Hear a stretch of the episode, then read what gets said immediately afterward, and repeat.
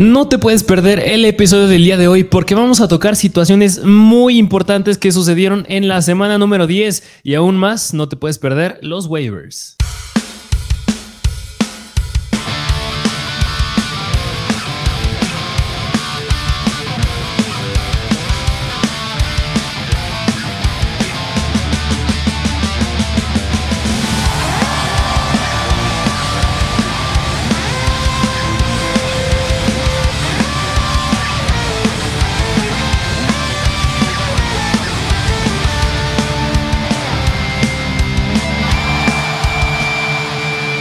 Bienvenidos a un nuevo episodio de Mr. Fantasy Football.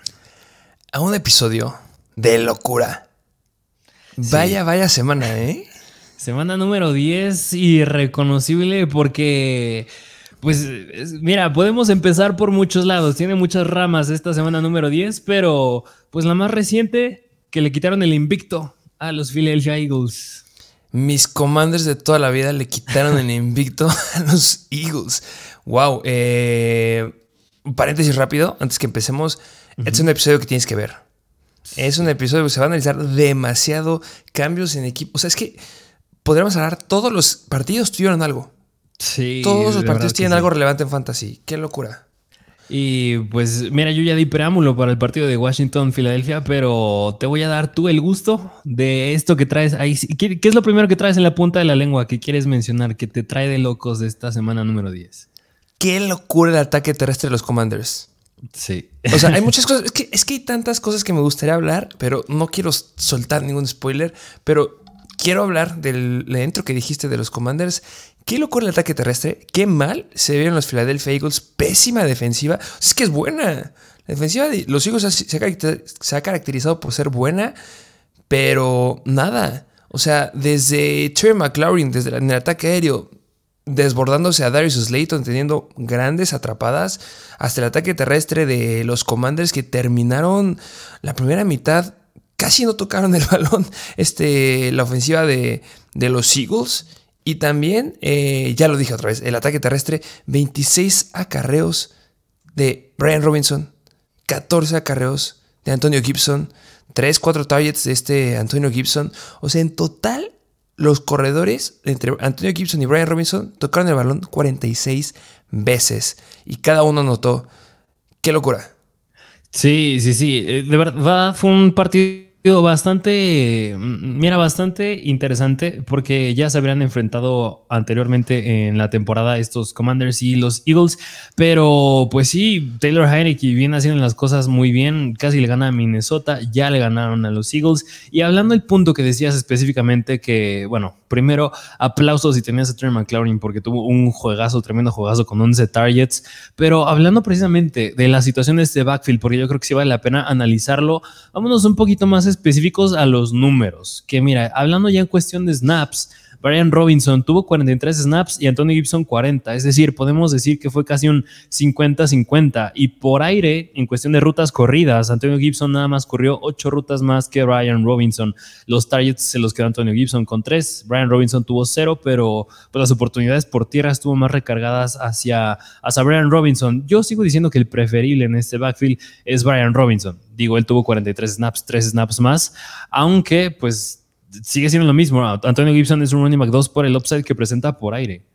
Sí, justamente. Y, yo estoy igual, estoy igual del lado de. Me gusta más este Brian Robinson porque ya podría regresar a JD McKissick en las próximas semanas. Y ese es el potencial aéreo que nos gusta de Antonio Gibson. Se le va a caer, le va a quitar acarreos. Eh, el que hayas tenido, yo creo que te dio muy buena semana. Yo sí debo decirles que en una liga me quedaba Brian Robinson y el otro equipo, AJ Brown y Brian Robinson me dio lo suficiente y me hizo ganar por un punto más que el otro. Qué locura, qué locura esa. 134, 133 quedamos. Qué locura, no lo puedo creer.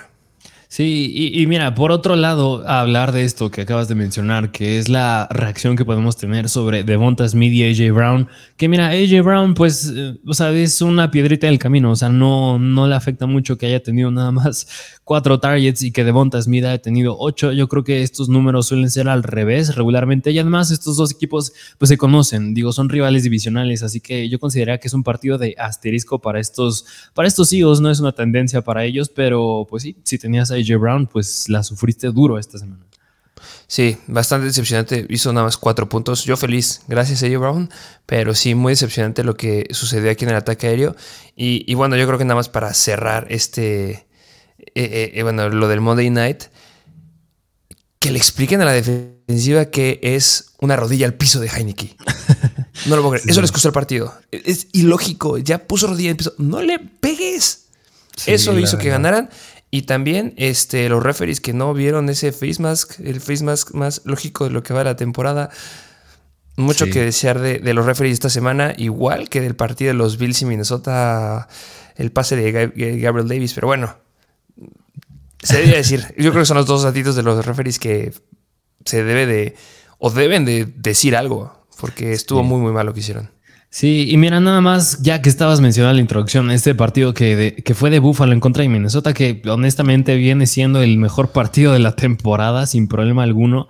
Y de este partido, yo creo que cosas que a mí, nada más a lo mejor una muy rápido que me gustaría remarcar es que sí, Josh Allen viene jugando mal, pero pues tiene upside por tierra, así que mm, yo creo que no es, o sea, sí vienen perdiendo, pero Josh Allen no le afecta tanto a su valor. A lo mejor y ya no es este jugador que tiene tanto upside casi de 40 puntos semanal, 30 puntos, pero de todas maneras sigue siendo quarterback 1.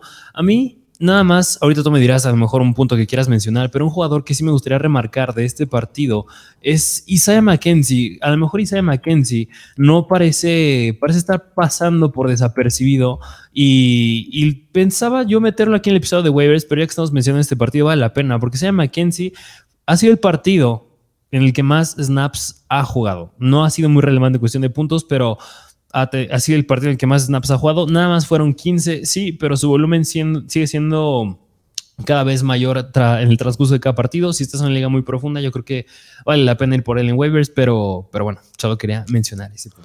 Y sí, bueno, ahí ya retomando un poquito más, ya, ya hablaste de Isaiah McKenzie, que sí, hay jugadores que van un poquito bajo la expectativa de todos. Yo creo que es uno de ellos. Eh, no, lo, igual que tú, no creo que sea necesario que hayas eh, en waivers por él. Pero otro a recibir que me gustó mucho fue Gabriel Davis. Y les dijimos en el episodio de Vayan de la semana pasada: vayan por Gabriel Davis porque hace dos semanas se enfrentó a la defensiva de los Packers. Y hace unas semanas se enfrentó a la defensiva de los Jets. Esta semana ya no hay ningún cornerback que lo pueda flanquear. Y vaya que Gabriel Davis supo hacer las cosas. Eh, le fue muy bien. Fue el segundo en targets del equipo, 8 targets, y se quedó con un touchdown. Y, estuvo alrededor de las 100 yardas, lo cual me encanta de Gabriel Davis. Y también de Josh Allen. Sí, sí también explicar y también aclarar que yo creo que todos lo consideramos, que no estaba al 100% y no estar al 100% es suficiente como para que le pueda ir bien, eh, no tan bien como para andar fombleando en la zona de touchdown, pero Josh Allen, a pesar de que estuvo esa lesión en el codo, que se rumoraba que no iba a llegar a jugar, lo hizo muy muy bien eh, desde Fantasy y también en, el partido, pues 330 yardas, ese se me hace un gran número para un Josh Allen lastimado. Sí, precisamente lo dijiste bien. Gabriel Davis está pasando de ser un jugador que era dependiente a jugadas grandes, a pocos targets y jugadas touchdowns de más de 60 yardas, 50, 30 yardas, a ser un wide receiver que cada vez tiene targets más consistentes, más, bueno, mucho mejores. Así que qué bueno si tienes a Gabriel Davis. Su valor viene subiendo, pero ya sí me gustaría pasar a otro punto, a otro jugador que se me hace muy relevante para esta semana. Vámonos a Tampa Bay que es hablar del running back novato, el buen Rashad White. Que, ¿Qué me puedes decir de Rashad White? Que ya llegó por fin su momento. Se les dijo una y mil veces. Yo creo que es de los jugadores de los que más hemos hablado. Vayan por Rashad White. Va a haber el cambio generacional en este equipo. Y ya pasó. Sí. Acaba de suceder. Que, mira, yo creo que muchos a lo mejor y nos podrán decir de que, pues sí, pero en el partido en Alemania, Rashad White, pues tuvo, a lo mejor y mucho influyó que Leonard Fournette, si no mal recuerdo, fue en el tercer, cuarto, cuarto, cuarto que tuvo una, una, una lesión de cadera, si no mal recuerdo, y pues pudo Rashad White acaparar cientos snaps. Mira, vamos a, a hacerlo más específico el análisis que traemos.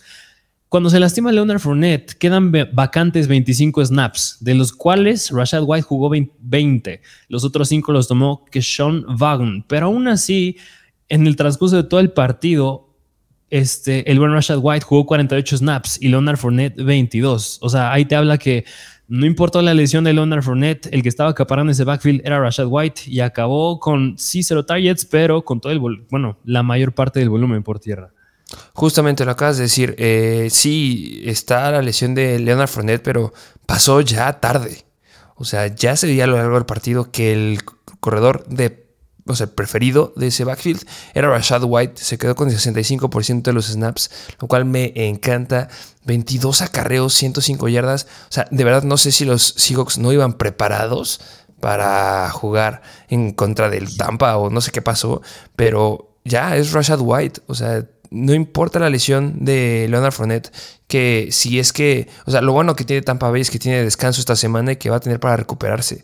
Pero en la semana 12, que es la tercera peor defensiva en contra de los running backs, que es Cleveland, me preguntas, ¿a quién iniciarías primero?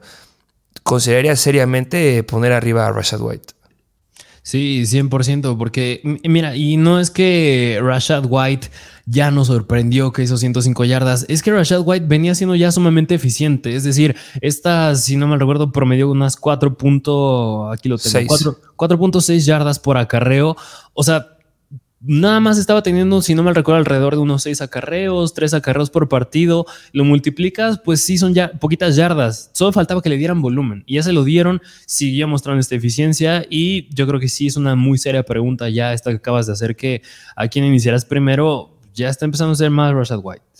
Sí, que yo me espero, la verdad, que sea un 50-50, al menos en el partido de Cleveland.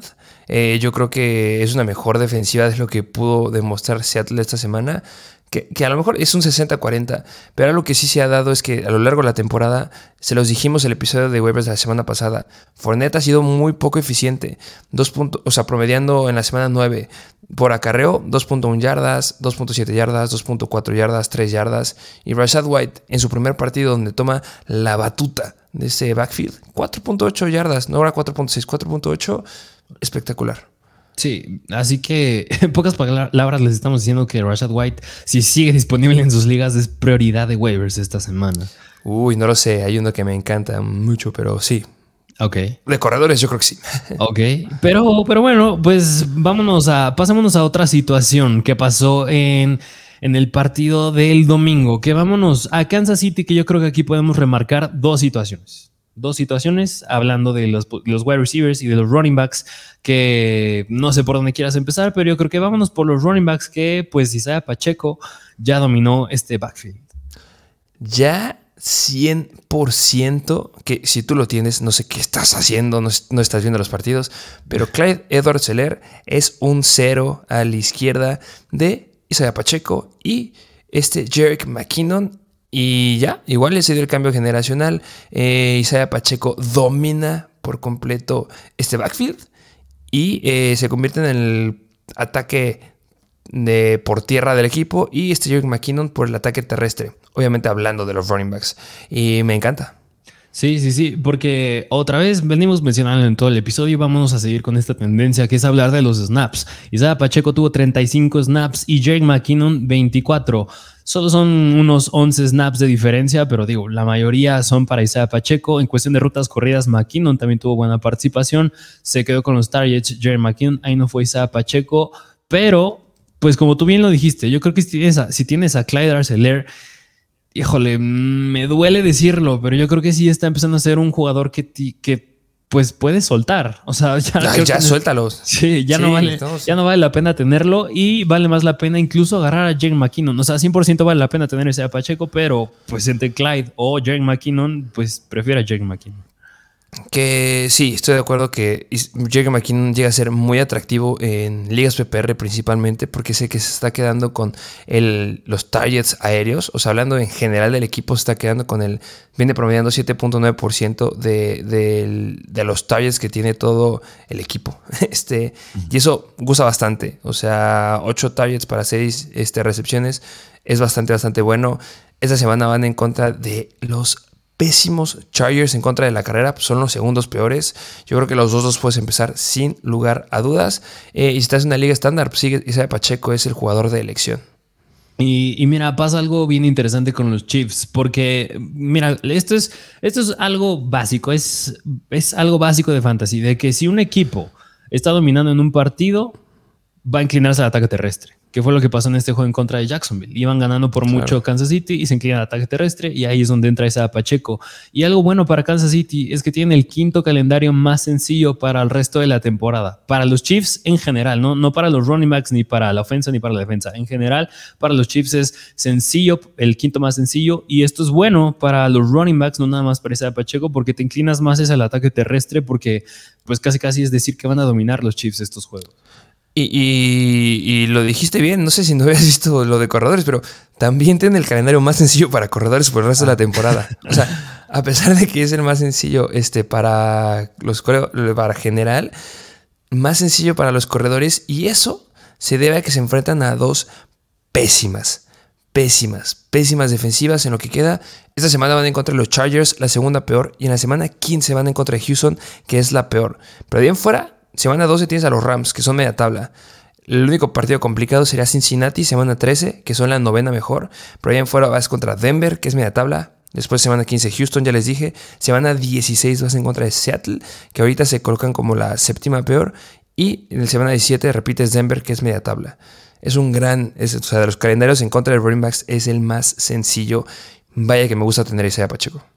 Así es. Y, pero ahora, ya hablando del running back, vámonos ahora a la posición de wide receiver. ¿Qué, me puedes decir que Kadarius Tony ya se vio bien relevante? Que, ok, sí, se lesionaron ahí Marquez Valdez Scantling y Juju Smith Schuster, pero aún así, Kadarius Tony le fue muy bien. Sí, justamente, a diferencia de los running backs que estaban todos, que por eso me llegó a gustar que sí jugara este Clyde Arcelor, porque ya con él sabemos que ya quedó desplazado. En este, en este, de este lado, pues no estaba este McCall Hartman. Y lo dijiste, Julius Smith Schuster, qué fuerte golpe. Entra protocolo de conmoción. Le apagaron las luces de una forma impresionante. Y la verdad, si seguimos la, la, línea de lo que han estado haciendo con los jugadores que entran en conmoción esta temporada, y si no quieren tener ningún riesgo los chips, no debería jugar esta semana. Fue un, fuerte golpe lo que se llevó. Y bueno, Kedro Stoney, demostrando que que la lesión que tenían los Giants era más que falsa, no, no sé, o sea, se ve, bastante bien eh, al momento de que le lanza este Patrick Mahomes para su primera anotación de, su vida en la NFL, entra cojeando, entrando brinquitos, simulando la lesión del hamstring que siempre estuvo este, lidiando ahí en los Giants. Eh, se, vio, perfecto. Es un jugador que entra muy bien en este tipo de ofensiva. Sí, precisamente, porque Kadri Stoney nunca se le ha cuestionado el talento que tiene. Digo, tú lo ves jugar, tú ves sus highlights, es un jugador sumamente elusivo. No quiero decir que es el potencial de Tyreek Hill, pero la elusividad, claro que la tiene. La velocidad, yo creo que no, nadie la tiene, pero la elusividad sí la tiene. Y algo bien interesante que pasa con estos wide receivers de los Chiefs es que, más allá también de hablar de Kadarius Tony, es hablar también de Justin Watson, que yo creo que Justin Watson es un wide receiver que muchos pasan por desapercibido, pero digo, acabó con 46 snaps, Kadarius Tony con 28 el más relevante fue Kadarius Tony, es decir, cuando entraba Kadarius Tony lo usaban y a Justin Watson no. Pero mm, yo creo que más allá de hablar de Kadarius Tony, yo creo que es más una situación de monitorear esta, la salud de pues, tanto de Michael Harman como de Juju, como de Marquez Valdez Scantling, ¿no?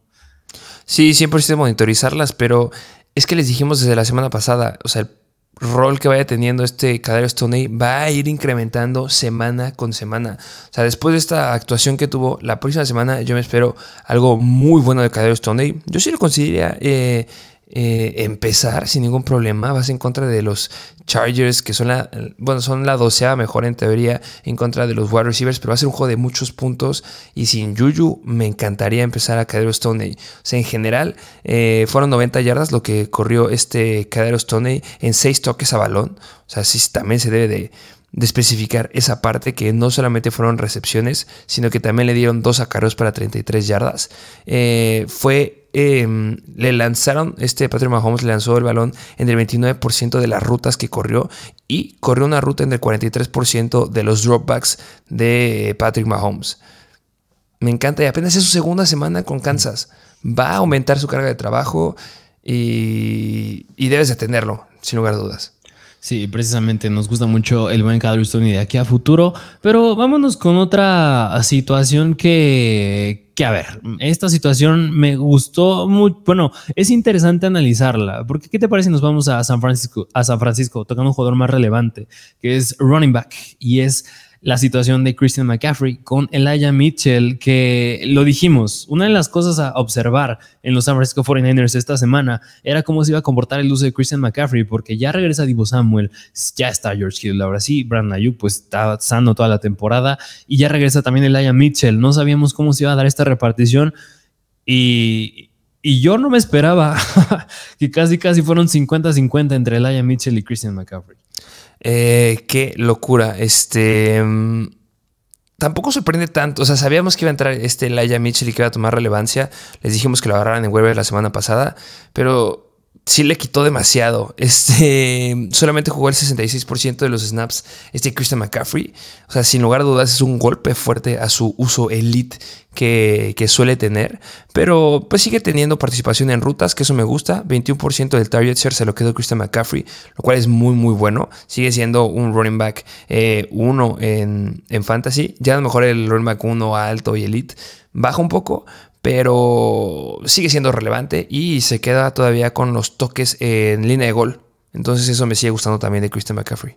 Sí, que mira, pues lo dijiste perfecto, no le puedo agregar nada más. A lo mejor nada más eh, enfatizar un poquito más que yo creo que puedes verlo por dos lados. El lado malo es esto que dijiste. Ya no va a ser este running back que acaba como el running back uno todas las semanas con casi 40 puntos como lo hizo en su primera semana con los 49ers pero por otro lado, puedo ser bueno que Laia Mitchell se quede con acarreos, porque digo, le quitas ese riesgo de lesiones a McCaffrey. Todavía tienes eh, upside por aire, porque digo, él corrió 23 rutas y el Aya Mitchell nada más 5. Y además tiene oportunidades en zona de gol, que es lo que le faltaba en Carolina. No tenía el upside de touchdowns y aquí ya lo tiene. Así que como que se compensa, ya no tiene, como tú bien lo dijiste, este upside enorme semanal.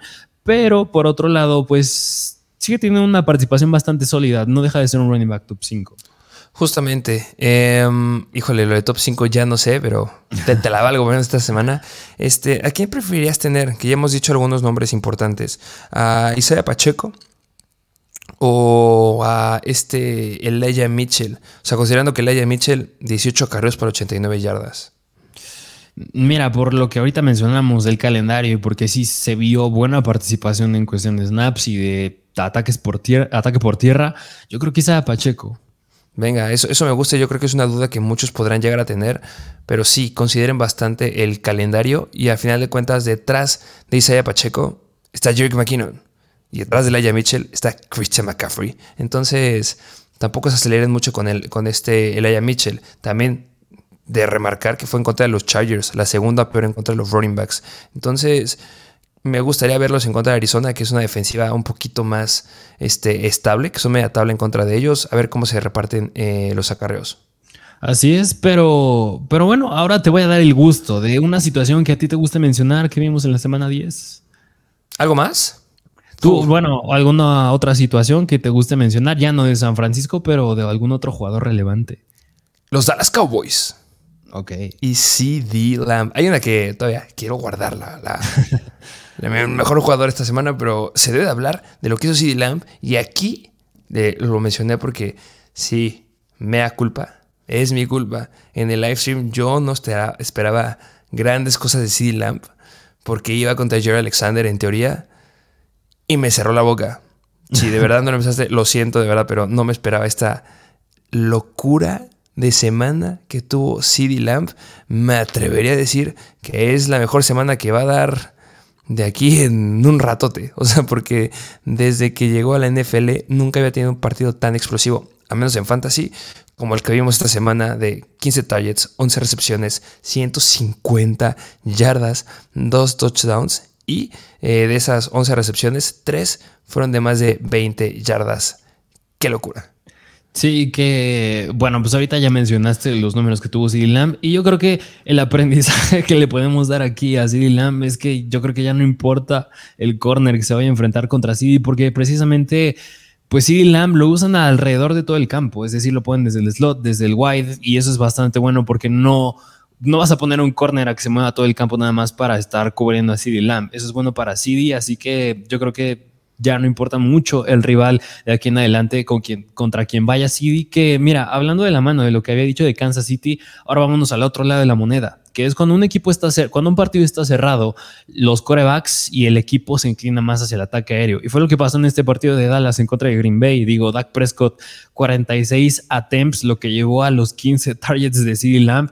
O sea, también el, como le llaman, el game script, el cómo, el cómo se desarrolló el juego fue, pues fue benéfico para CD Lamb, pero como tú bien lo dices, la situación del juego que se quedó con 15 targets es algo que no vamos a a poder ver otra. Es difícil volver a verla a futuro, así que yo aquí me gustaría cerrar mi comentario con una pregunta, que es, con este juego abismal y porque a lo mejor la inconsistencia que pueda llegar a tener Silan, porque ya, había, ya se había quedado anteriormente en cuestión de targets, no que no fuera el líder, pero que había tenido pocos targets, ¿tú considerarías que podrías vender alto esta semana CD Lamb?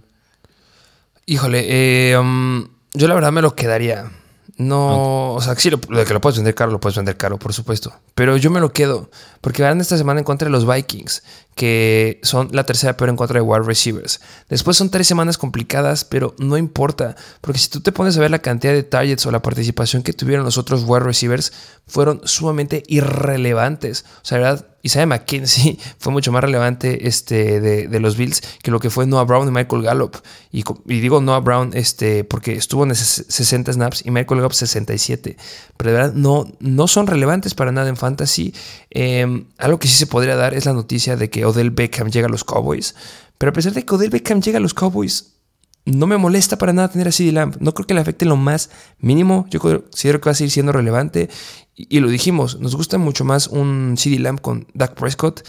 Y aquí hay química.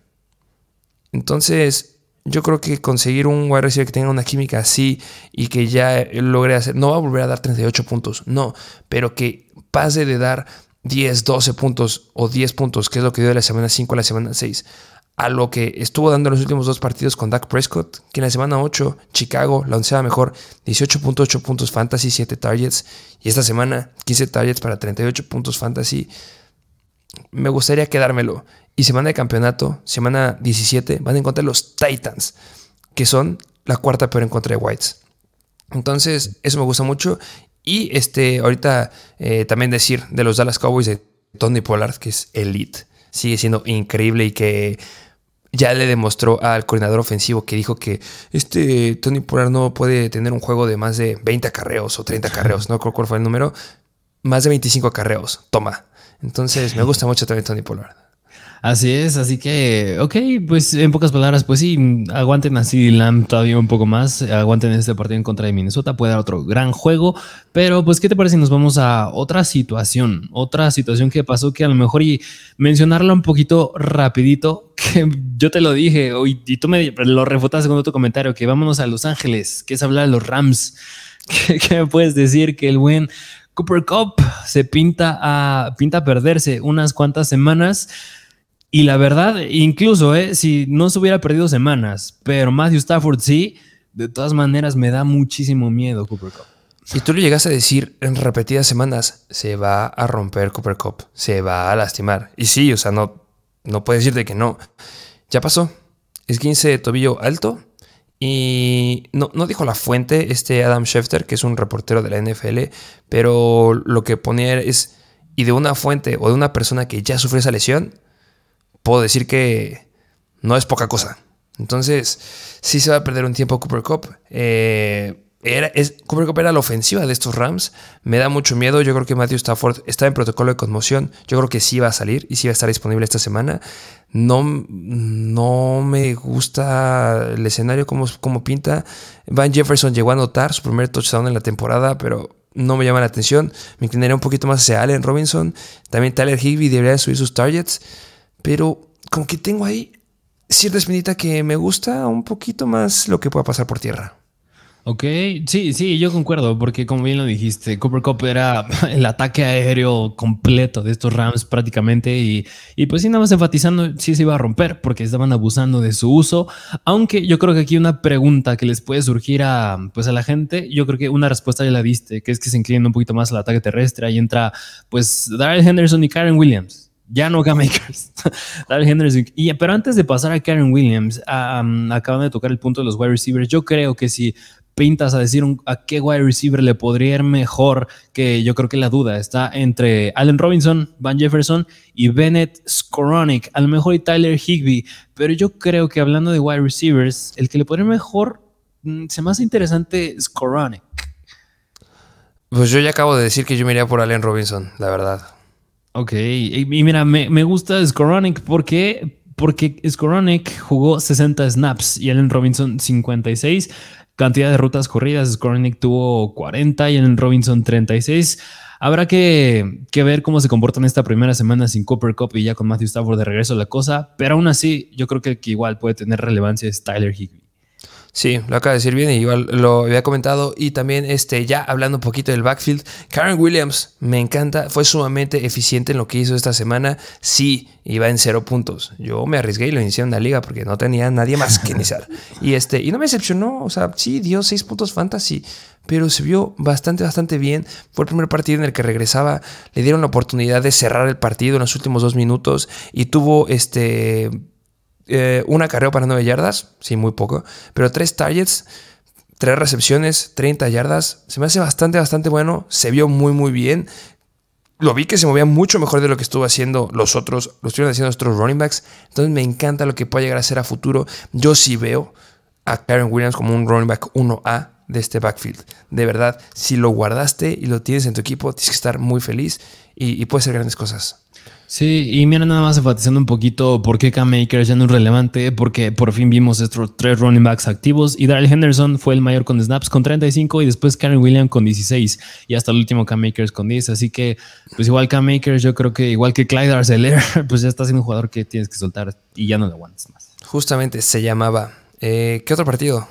Así es, y mira, pues otra situación que podremos mencionar a lo mejor y nada más alabar que ya está de regreso es, ¿qué me dices de Jonathan Taylor? ¿Que ya está de regreso? ¿Podemos decir que sí, que no? Sí, claro que está de regreso con esa nueva ofensiva de este Sunday. este, o sea, sí, yo sé que es Saturday, pero Sunday porque fue en domingo y porque pudo hacer ganar a, los Colts. Entonces, por eso ya será Jeff Sunday. Este, Qué bueno que pudieron ganar los Colts. Eh, Jonathan Taylor yo creo que está de regreso. Y yo creo que podemos hablar, ahora seguir alabando a Jonathan Taylor. Pero me gustaría más hablar de Matt Ryan, que Matt Ryan se vio bastante, bastante bien corriendo, cosa que raro ver a Matt Ryan. Y eh, el buen wide receiver que tú odias, porque tú tenías a Pitman, Paris Campbell. Ya lo decíamos un poco más, pero con Matt Ryan este hombre es una locura. Ya lo hablaremos ahorita. Sí, sí, que en pocas palabras es prioridad en waivers, pero pues ahorita lo vamos a analizar. Y mira, una, una última situación que igual me gustaría mencionar un poquito es eh, los Miami Dolphins, que Jeff Wilson otra vez se vio bastante bien dominando este backfield eh, por encima de Raheem Monster, teniendo el 61% de los snaps. Así que yo creo que Jeff Wilson lo puedes ver como un running back 2 de aquí a futuro, ¿no?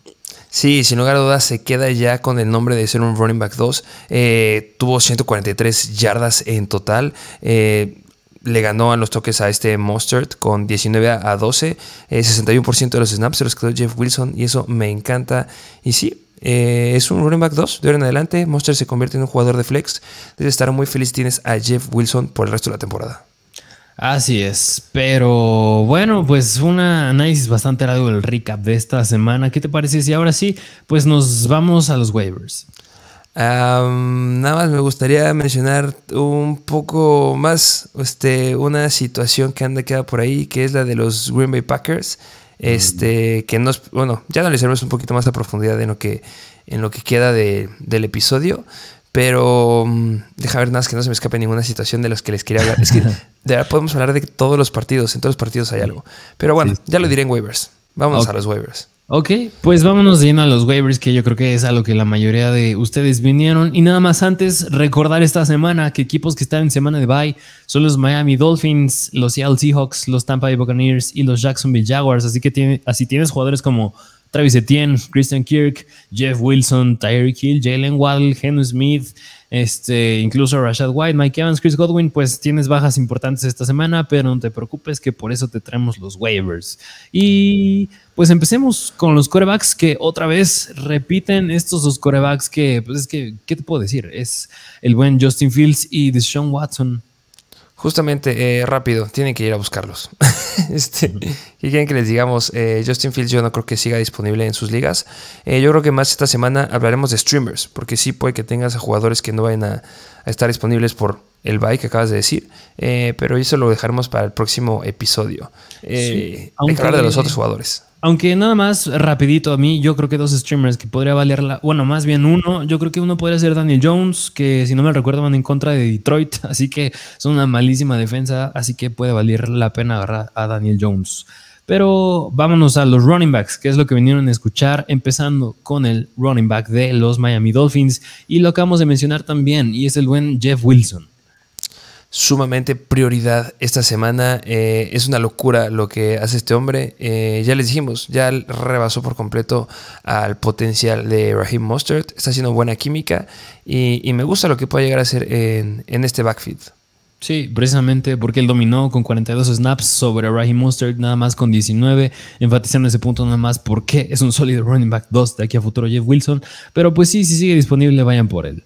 Y yo creo que va a estar disponible porque tienen semana de bye. Entonces no muchos pueden que prioricen por ahí. Y regresando van en contra de Houston. La peor en contra de running backs. Entonces te pueden meter a playoffs. Que, un paréntesis, este, recuerden que ya van a ser los playoffs. O sea, nada nos queda semana 11, 12, 13 y 14. Tienen cuatro semanas para poder entrar todavía a la, a la fiesta grande en Fantasy. Porque los playoffs tienen que empezar en la semana 15. Si no empiezan la semana 15 de Fantasy, hablen con su manager de la liga, porque está mal.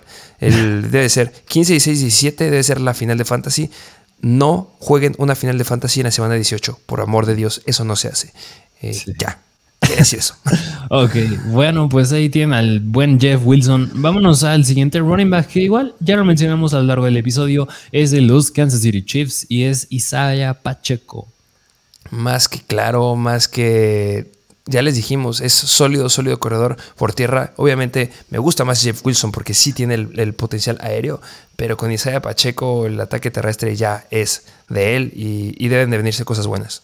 Y si mira, y si nada más le adelantaste a este punto del episodio para hablar de Isaiah Pacheco, regrésate a ver cuando hablamos de Kansas City porque ahí nos echamos todo el análisis de Isaiah Pacheco. Sí, de Clyde Edwards y por qué tienes que quedártelo en Dynasty por toda la vida. Así es. Pero bueno, ahí tienen al buen Isaiah Pacheco. Vámonos al siguiente running back, que igual es de, lo mencionamos, es de Los Ángeles Rams y es Karen Williams, que igual vale la pena agarrar al buen Karen porque ya este backfield, pues sí sigue siendo de tres, eh, literalmente sí, pero yo creo que ya viéndolo más pues más resumido, pues prácticamente es de dos, que es Darrell Henderson y Kyle Williams, siendo Kyron el, yo creo que nada más es cuestión de que pues tenga más semanas para aclimatarse en estos Rams, pero pinta ser el, como bien tú lo dijiste en su momento, running back uno. Y si algo no les dije hace ratito es que los Rams tienen el tercer calendario más sencillo para running backs por el resto de la temporada. Entonces me encanta, o sea, me encanta que el calendario más sencillo sea el de los Chiefs, así como les dijimos. Por eso me gusta Isaiah Pacheco. En el segundo lugar está el de los Broncos, pero no agarran a ninguno de esos. En el tercer lugar es donde se pone interesante porque ya están los Rams y Karen Williams se va a quedar con el papel importante en este backfield y a lo mejor no es esta semana, a lo mejor tienes que guardar una semana más, pero dale un par más y para playoffs se va a poner interesante con este hombre. Sí, porque otra vez nos podrán refutar que no hizo cosas interesantes, pero tú lo dijiste, su uso fue bastante prometedor para apenas haber sido su semana de regreso. Así es. Vámonos al siguiente running back que este ya es como la enésima vez que les mencionamos que vayan por él. Es de los Tampa Bay Buccaneers y es Rashad White, que igual ya hablamos de él hace unos minutos. Sí, que no creo que esté disponible. La verdad, yo creo que este sí va a ser más complicado. Espero que sea complicado que esté.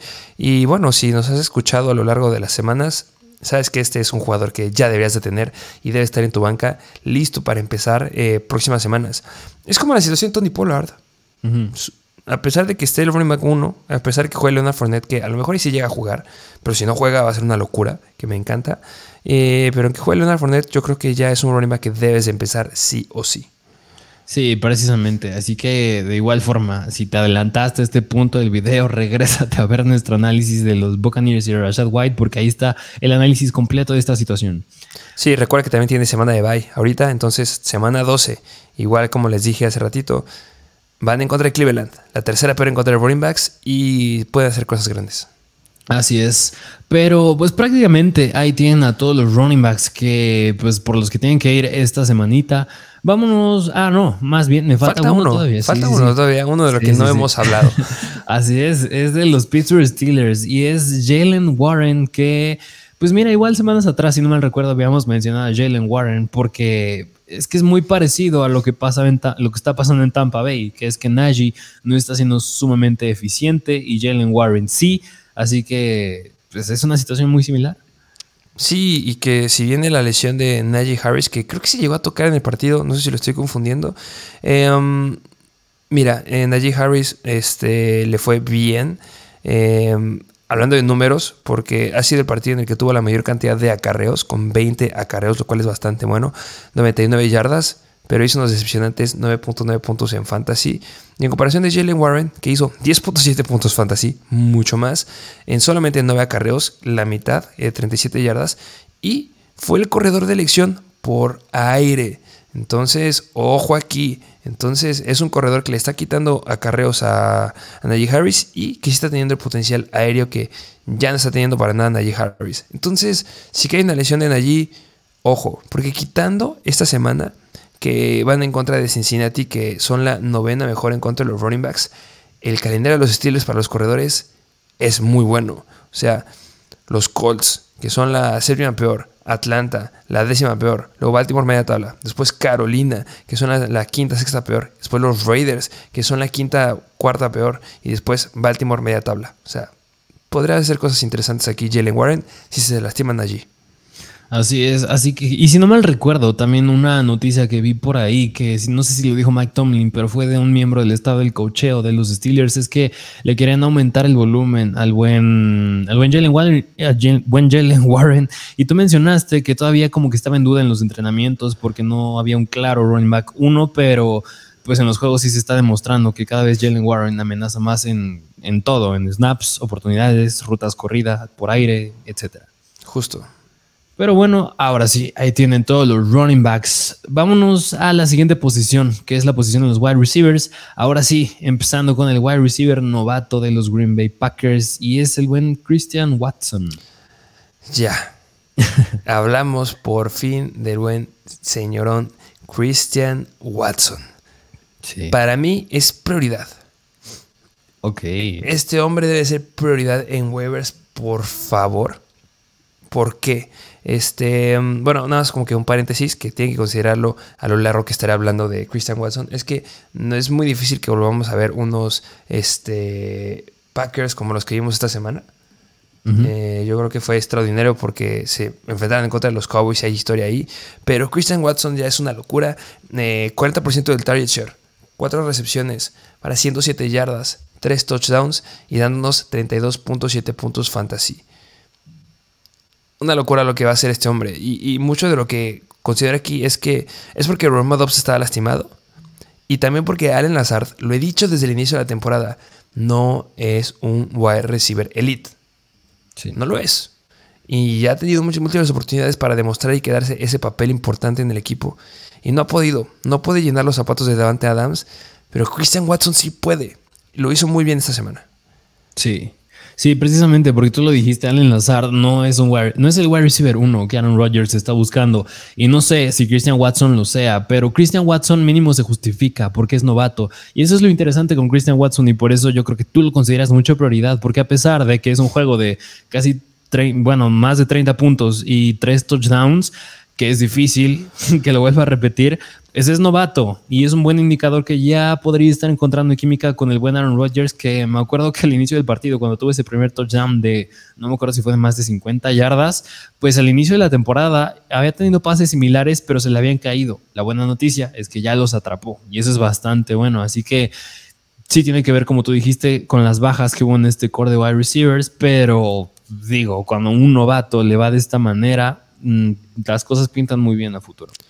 Y, algo que también me gustó es que, que Aaron Rodgers estaba feliz. Se le veía feliz a Aaron Rodgers, eso me gusta. Otra cosa que me gusta es que fue la defensiva de Dallas. O sea, no es cualquier defensiva. O sea, es una defensiva que pone presión al quarterback y que al menos en contra de los Whites son media tabla. Y yo creo que sí puede volver a dar un partido de más de 30 puntos. Por eso considero que tienes que agarrarlo. Porque al menos vas en contra de los Titans esta semana. La tercera peor en contra de los wide receivers. Semana 15 vas en contra de los Rams, que son la décima peor. Y en semana 17, campeonato de fantasy, Vikings, la tercera peor en contra de Whites. Yo creo que si logran hacer una buena química, que es lo que va a hacer la tendencia con Christian Watson, aquí está su mini Davante Adams que estaba esperando este, este Aaron, Rodgers. Y, su problema de Christian Watson siempre han sido las lesiones a lo largo de la temporada. Se perdió semana 3, se perdió semana 6, se perdió semana 7. Siempre está en protocolo de conmoción y que luego el tobillo y que etcétera, etcétera, etcétera. Si está 100% saludable, puede llegar a ser un wide receiver 2 alto o hasta un wide receiver 1 bajo. O sea, de verdad, tengo muy buena expectativa aquí porque detrás de él está Aaron Rodgers. Entonces, por favor, vayan por él. Así es, así que 100% vale la pena ir por el buen Christian Watson. Vámonos al siguiente web, que igual este ya lo tocamos a lo largo del episodio, es los Kansas City Chiefs y es Kadarius Tony.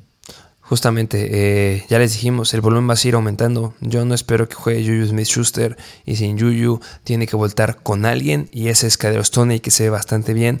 Ya lo dijiste, es un, es un Tyreek Hill a menor escala, sin su velocidad, pero es una locura. Así es, así que igual vale la pena ir por el buen Kadarius Tony. Vámonos al siguiente wide receiver, que es de los Indianapolis Colts, que yo creo que, mira, a mí en lo personal, este me gusta un poquito más que Christian Watson, uh. porque este no trae, no, no, está limitado por las bajas en su equipo. Es de los Indianapolis Colts y es el buen Paris Campbell, que Paris Campbell eh, mira, ahorita aquí trae la estadística. Con Matt Ryan, el buen Paris Campbell, está promediando 10.7 targets, 8 recepciones, 68 yardas y un touchdown que ha resultado en casi 20 puntos fantasy por partido con Matt Ryan en tres juegos, no a lo largo de toda la temporada. En los últimos tres se ha visto bastante bien Paris Campbell con él y yo siento que esto sí puede ser una tendencia. Siento que hay un poquito de menor riesgo que en comparación a Christian Watson, por eso me siento un poquito más seguro con Paris Campbell, pero viene haciendo cosas muy buenas.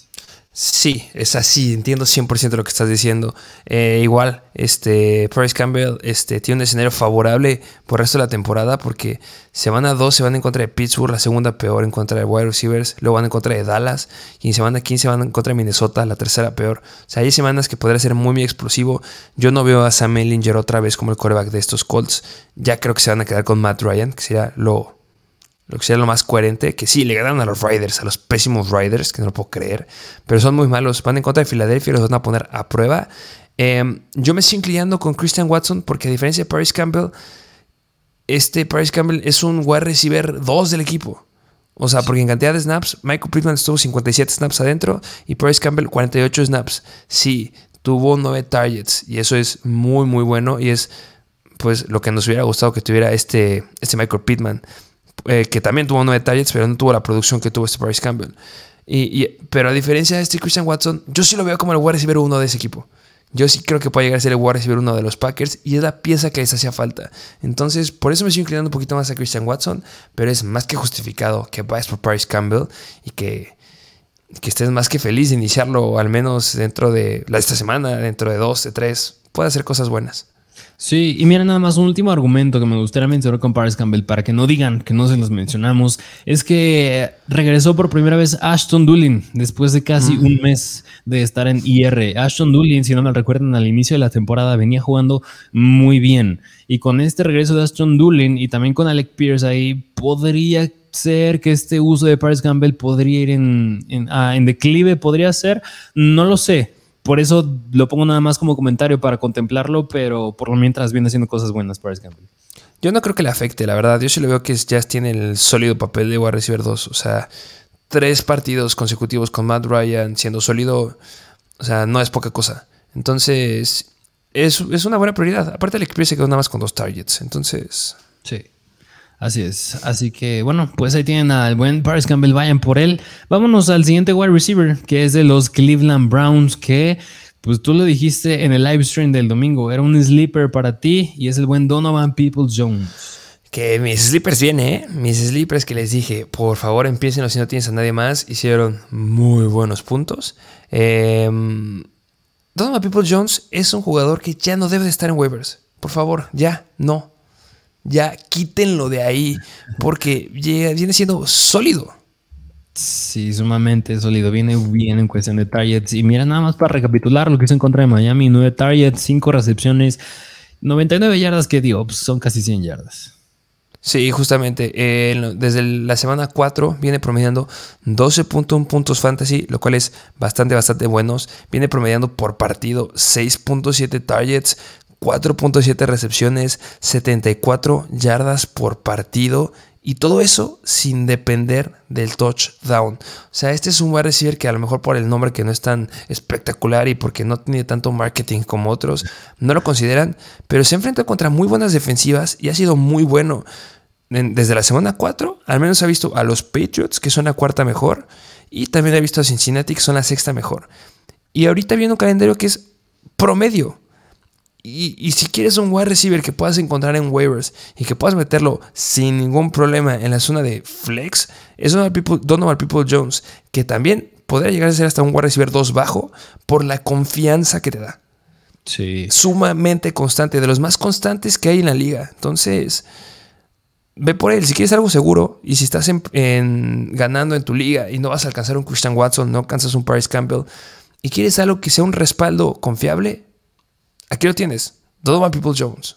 Sí, que mira, a mí Donovan People Jones me recuerda mucho hace un año a Hunter Renfro, que era un wide receiver sumamente infravalorado, estaba siendo muy constante y ahorita está haciendo Donovan People Jones. Y mira, dos argumentos que me encantan mucho con People Jones. Uno es que los Cleveland Browns tienen el tercer calendario más sencillo para receptores de la semana 15 a la 17, es decir, hablando de playoffs y quién pronto va a estar de regreso de John Watson, que yo creo que, bueno, es, es, un volado, sigue siendo un volado por lo que nos enseñó en pretemporada, pero yo creo que sí va a ser una mejora, una mejora explosiva para esta ofensiva y se va a elevar todavía más el valor de Peoples Jones. Sí, que justo, a lo mejor se eleva mucho más el de Mary Cooper, lo entiendo perfecto, pero si vemos la cantidad de snaps que han estado a lo largo de la temporada, que ni, ni a Mary Cooper ni Donovan Peoples Jones se han perdido ningún partido, ha jugado más Peoples Jones. Al menos le rebasa con 22 snaps a lo largo de la temporada. Entonces lo van a seguir usando. Que no les dé miedo a la llegada de Sean Watson. Así es. Así que vale la pena ir por el buen Donovan Peoples Jones. Vámonos a la siguiente posición, que es la posición de tight ends. Empezando con el tight end de los Chicago Bears y es Cole Que um, no lo sé. Aquí pasa algo. Este, bueno, obviamente ya regresa a ser un jugador que es relevante en fantasy. Eh, una locura lo que llegó a hacer esta semana, lo que hizo la semana pasada. Pero yo todavía no me lo creo al 100%. Es no sé si soy yo. No, no, no. Y, es que es entendible porque ha anotado cinco touchdowns en las últimas tres semanas. Cuando venía anotando cero. Justo. Cero antes de eso. Y, lo que me da miedo es que de esas tres semanas lo ha hecho promediando por partido cinco targets. Promediando 3.7 recepciones por partido. O sea que con tres, digamos, cuatro recepciones por partido, ya tengas cinco touchdowns, es demasiado. No, no me gustan esos números. Que, mira, yo creo que a lo mejor y muchos nos podrán argumentar que el uso de Colquemet no es tan mal en cuestión de tiempo en el campo, porque su tiempo en el campo es de los mejores entre Tyrants. Pero precisamente lo que tú estabas mencionando, hablando ya de sus targets, de su participación de rutas, etcétera, no son muy buenos sus números ahí. No se diga tampoco recepciones ni touchdowns, que lo acabamos de mencionar.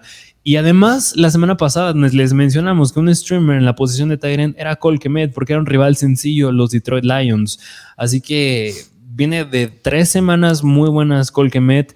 No quiero decir que va a caer, por eso está aquí en waivers, porque de seguir siendo una tendencia, porque la verdad Justin Fields viene jugando muy bien, pues vale la pena tenerlo, pero yo creo que no es una tendencia para Colquemet, pero pues tienes que agarrarlo. Esta semana van en contra de Atlanta, que son la octava peor en contra de Tyrants. Yo creo que es un gran escenario otra vez para Colquemet, que debes empezarlo. Y, algo que, también se debe decir es que no entiendo a Justin Fields. Porque Colquemet siempre lo has tenido. Sí. Desde pretemporada se sabía que era un gran Tyrant. Lo estabas usando. Pero se lo pasó por el arco del triunfo. Y hasta la semana 9, que le dicen a Justin Fields, oye, estás teniendo problemas por el ataque aéreo, ¿eh? Te vamos a traer un nuevo wide receiver. Te vamos a traer a Chase Claypool. Aquí está Chase Claypool para que lo uses. Ah, no, gracias. Ya le voy a lanzar a Colquemet. no entiendo. O sea, Colquemet ha estado ahí siempre. Puedes haberle dado este uso desde siempre. Y tienes un nuevo wide receiver. Y ahora sí le lanzas a Kemet. Son muchas cosas que me generan miedo y hasta preferiría tener al siguiente Tyrant que Colquemet. Ojo. Sí, sí, 100%. Porque vámonos al siguiente Tyrant, que es de los Arizona Cardinals. Ojo, que es novato y es el buen Trey McBride. Que obviamente está aquí porque Suckers se pierde el resto de la temporada.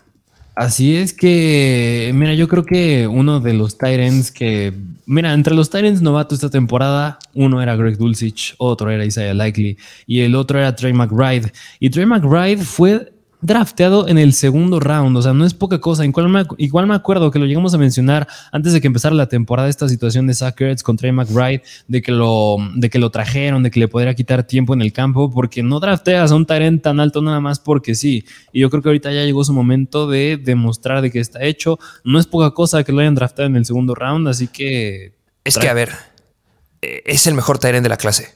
Sí. De verdad, es el mejor Tyrant de la clase de, de Tyrants que llegaron a la NFL. Si ya lo dijiste, Dulcich, este Likely, lo que sea. Vean lo que están haciendo, son muy relevantes. Pero es muchísimo mejor McBride. Vine de Colorado State y al menos lo que nos dio en la temporada de 2021, o sea, 90 recepciones para 1121 yardas, solamente un touchdown, pero lanzó el balón 134 veces llegó a tener un acarreo de más de 69 yardas. O sea, este hombre trae números que lo respaldan bastante, bastante bien. Y llega un equipo que está usando de una forma impresionante a su Tyrant, a Zach Entonces me encanta y espero que pueda llegar a hacer grandes cosas. Eh, solamente se quedó con un target, lo entiendo. Eran los Rams, la segunda mejor en contra de Tyrants. Esta semana van en contra de San Francisco pero no me da miedo. O sea, lo que me encanta es que después de la semana de bye, semana 14, 15, 16 y 17, son pésimas las defensivas en contra del Tyrant a las que se enfrenta. Me atrevería a decir que es a lo mejor de los calendarios más sencillos para los Tyrants. Ahorita se los voy a confirmar, pero ah, me encanta. Sí, y además, si le dan el uso que venía teniendo Sackers a Trey McBride, o sea, estás hablando que es un Tyrant top 5. Ya, ya digo, ya será otra cosa hablar de la eficiencia que tanto puede hacer en cuanto a atrapar los balones y de yardas y de touchdowns, pero el volumen va a ser bastante bueno. Y mira, pues prácticamente los dioses de fantasy están diciendo: si tienes acá el Pitts, órale, ahí te va otro chance para que puedas recuperarte en la posición. Así que yo creo que si tienes un mal Tyrant, aquí debe ser tu prioridad porque todavía te están dando un chance de tener un tight end que, que trae mucho potencial porque lo draftearon muy alto. Es decir, tú lo acabas de decir, el mejor tight end de la clase. Eh, ¿Tú priorizarías, eh, yo ya dije mi punto de vista, pero priorizarías en tener a Cole Kemet o a McBride? Si es que tienes todavía a Kyle Pitts, como acabas de decir. A McBride, a McBride, porque siento que Cole Kemet, siento que nada más es como una estrella fugaz que está pasando, pero poco a poco se va a ir yendo. Sí, y si quieren ver un poquito de perspectiva, lo que les estábamos diciendo con el buen este Kemet, este estaba promediando por partido 5 targets desde hace 3 semanas nada más, pero Suckers, en lo que va de la temporada, viene promediando 7.6 targets por partido, lo cual es excelente. 5 recepciones por juego. O sea, son grandes números para un Tyrant. Y no solamente son 3 juegos. O sea, podría agarrar los 3 mejores juegos de este, de este Suckers y estaría promediando 10 targets por partido. 8 recepciones por juego. Pero no. O sea, de lo que va de la temporada, son grandes números para un Tyrant. Al menos en Fantasy ha sido relevante siempre. 12.2 fantasy en por medio en ligas PPR. Me encanta. O sea, y tienes el mejor respaldo que podrías desear detrás de Suckers. Entonces, a lo mejor le cuesta esta semana un poquito a McBride en lo que se aclimata, pero de ahí en fuera yo creo que es un gran, gran, gran jugador y yo igual priorizaría sobre Kemet en este McBride. Así es, así que mm, vale 100% la pena también el buen Trey McBride. Pero bueno, pues hoy les traemos todos los, bueno, la mayoría del recap de la semana número 10 y los waivers de esta semana. Sí, que obviamente nos faltó hablar de esta morra Sam Brown, que más del 40% del target share es una locura esta morra Sam Brown. Nos faltó hablar de Christian Kirk, que espero que lo hayan empezado, este, pero pues no queremos que sea un episodio de dos horas. Sí, Precisamente, pero pues bueno, ahí lo tienen este episodio del día de hoy. Este, como siempre, pues váyanos a seguir a, Instagram, arroba Mr. Fancy Football, a TikTok, arroba Mr. Fancy Football.